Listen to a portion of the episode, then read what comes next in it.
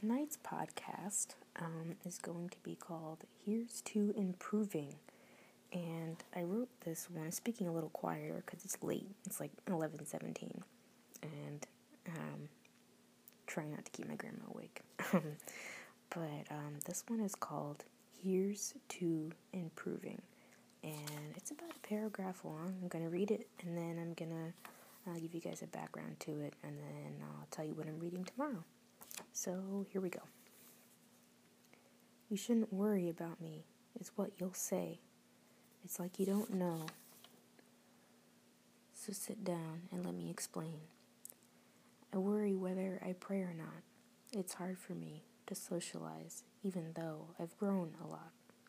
I'm hungry for life, so I'm making the move, changing my plans, watching my life improve. Okay, so that one really speaks volumes to the kind of person that I've become. I feel like in the past, I've been someone who neglects the things I need to improve on, and I just worry about everybody else except for myself, and I think that can be said for a lot of us. So it sucks when you do that, you know, you put everyone else before yourself, and then you're stuck um, picking up the pieces of yourself, trying to figure out who you are, you know. But for me, um, I feel like I've grown dramatically and um, I'm improving my life and I'm making a big life change, um, probably within the spring or summer. So when I get back to Florida in another two and a half weeks, I'm going to be um, figuring out how I'm going to get my stuff from Florida to New Jersey because that's where I'm moving to. Uh, but my sister and my mom are going to be staying in Florida um, until they decide they want to move. And I'm moving to New Jersey. And I feel like it's the best decision for me. Um, there's nothing really for me in Florida. There's no reason for me to stay. Um, I've wanted to leave Florida for a very long time. Um, I just don't. I'm tired of it. You know, I miss the seasons. I miss seeing the the leaves change in the fall. I miss seeing spring. Um, I miss seeing snow, and now that I'm seeing snow, I love it.